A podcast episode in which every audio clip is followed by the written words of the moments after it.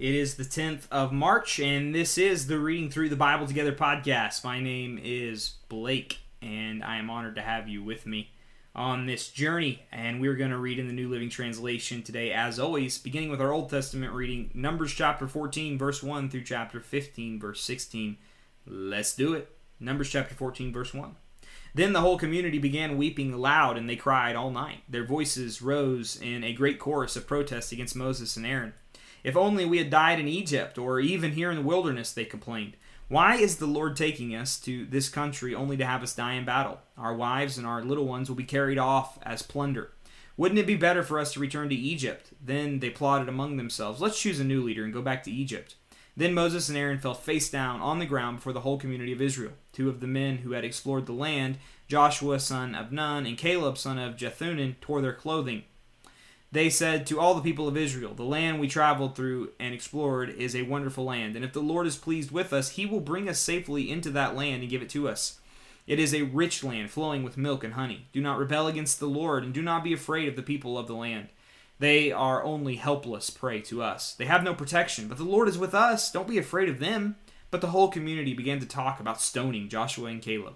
Then the glorious presence of the Lord appeared to all the Israelites at the tabernacle. And the Lord said to Moses, How long will these people treat me with contempt? Will they never believe me, even after all the miraculous signs I have done among them?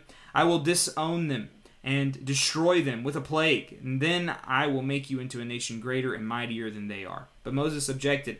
What will the Egyptians think when they hear about it? He asked the Lord. They will know full well the power you displayed in rescuing your people from Egypt. Now, if you destroy them, the Egyptians will send a report to the inhabitants of this land, who have already heard that you live among your people. They know, Lord, that you have appeared to your people's face, face to face, and that your pillar of cloud hovers over them. They know that you go before them in the pillar of cloud by day and the pillar of fire by night. Now, if you slaughter all these people with a single blow, the nations that have heard of your fame will say, The Lord was not able to bring them into the land he swore to give them, so he killed them in the wilderness. Please, Lord, prove that your power is as great as you have claimed. For you said, the Lord is slow to anger and filled with unfailing love, forgiving every kind of sin and rebellion, but he does not excuse the guilty. He lays the sins of the parents upon their children. The f- entire family is affected, even children in the third and fourth generations, in keeping with your magnificent, unfailing love. Please pardon the sins of this people, just as you have forgiven them ever since they left Egypt. Then the Lord said, I will pardon them as you have requested, but as surely as I live, and as surely as the earth is filled with the Lord's glory, not one of these people will ever enter the land. They have all seen my glorious presence and the miraculous signs I performed both in Egypt and in the wilderness, but again and again they have tested me by refusing to listen to my voice. They will never even see the land I swore to give their ancestors. None of those who have treated me with contempt will ever see it. But by my servant Caleb, but my servant Caleb has a different attitude than the others have. His descendants will possess their full share of that land. Now turn around and don't go on toward the land where the Amalekites and Canaanites live. Tomorrow you must set out for the wilderness in the direction of the Red Sea.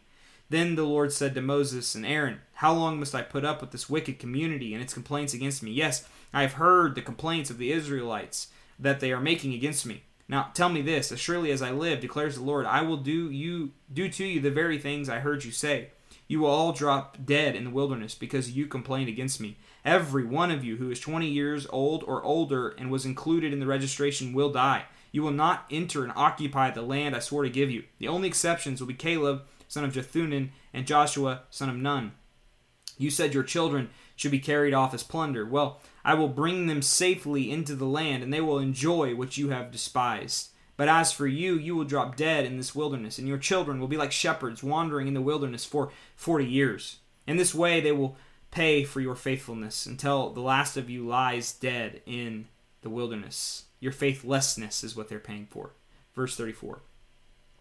Because your men explored the land for 40 days, you must wander in the wilderness for 40 years, a year for each day, suffering the consequences of your sins. Then you will discover what it is like to have me for an enemy. I, the Lord, have spoken. I will certainly do these things to every member of the community who has conspired against me. They will be destroyed here in this wilderness, and here they will die. The ten men Moses had sent to explore the land, the ones who incited rebellion against the Lord with their bad report, were struck dead with a plague before the Lord. Of the twelve who had explored the land, only Joshua and Caleb remained alive.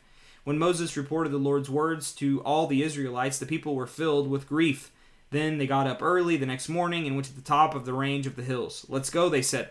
We realize that we have sinned, but now we are ready to enter the land the Lord has promised us. But Moses said, Why are you now disobeying the Lord's orders to return to the wilderness? It won't work. Do not go up into the land now. You will only be crushed by your enemies because the Lord is not with you.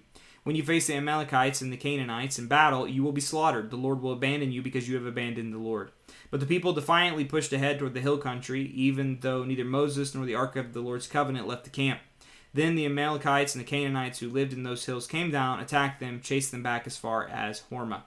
Moving into chapter 15, starting in verse 1.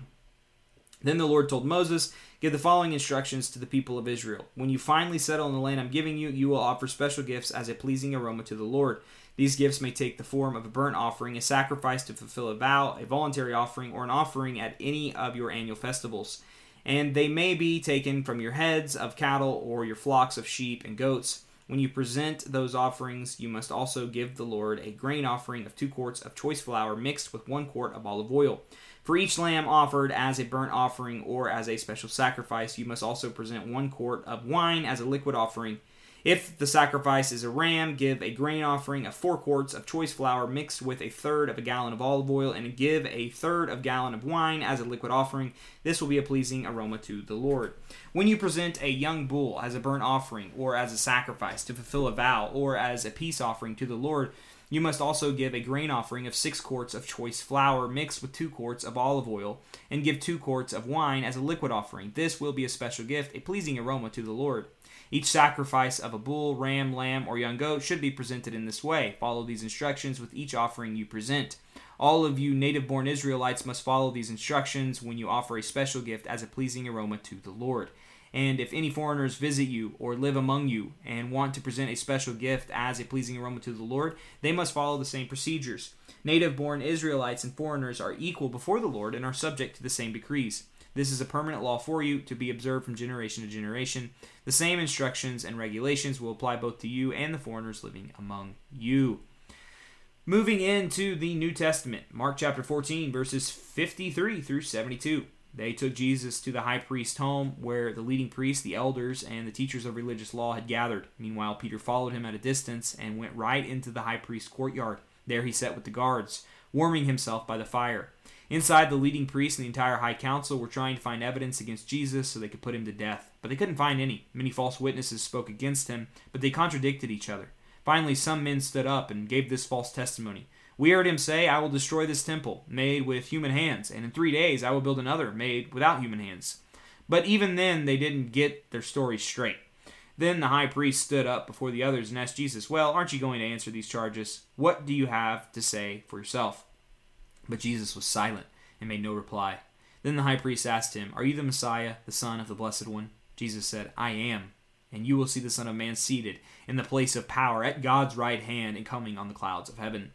Then the high priest tore his clothing to show his horror and said, Why do we need other witnesses? You have all heard his blasphemy. What is your verdict? Guilty, they all cried. He deserves to die.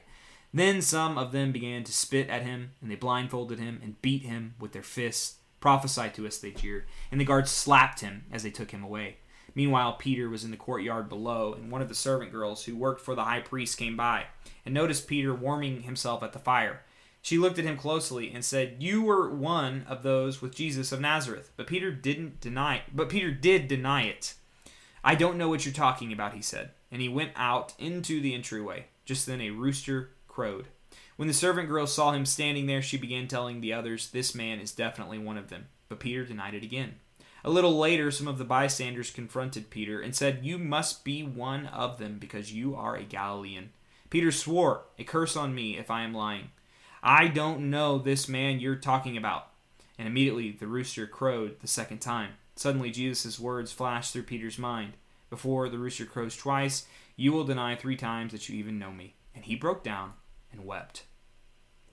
We will now be reading uh, Proverbs of the day, Proverbs 11 4. Riches won't help you on the day of judgment, but right living can save you from death. And finally, we will be reading Psalm 53 in a posture of prayer. For the choir director, in meditation, a psalm of David. It says the 53rd psalm, beginning in verse 1. It says it's a, a meditation. So if you're not driving, what I want you to do is uh, close your eyes and listen and truly hear the words of this psalm. Focus on the words of this psalm. And pick a phrase in this psalm and meditate on it all day long uh, and, and see uh, what the Lord might do with that. Verse 1 Only fools say in their hearts, There is no God. They are corrupt, and their actions are evil. Not one of them does good. God looks down from heaven on the entire human race. He looks to see if anyone is truly wise, if anyone seeks God. But no, all have turned away. All have become corrupt. No one does good, not a single one. Will those who do evil never learn? They eat up my people like bread. And who wouldn't think of praying to God? Terror will grip them, terror like they have never known before. God will scatter the bones of your enemies. You will put them to shame, for God has rejected them. Who will come from Mount Zion to rescue Israel? When God restores his people, Jacob will shout with joy, and Israel will rejoice. Father, verse 6 asks, Who will come down from Mount Zion to rescue Israel?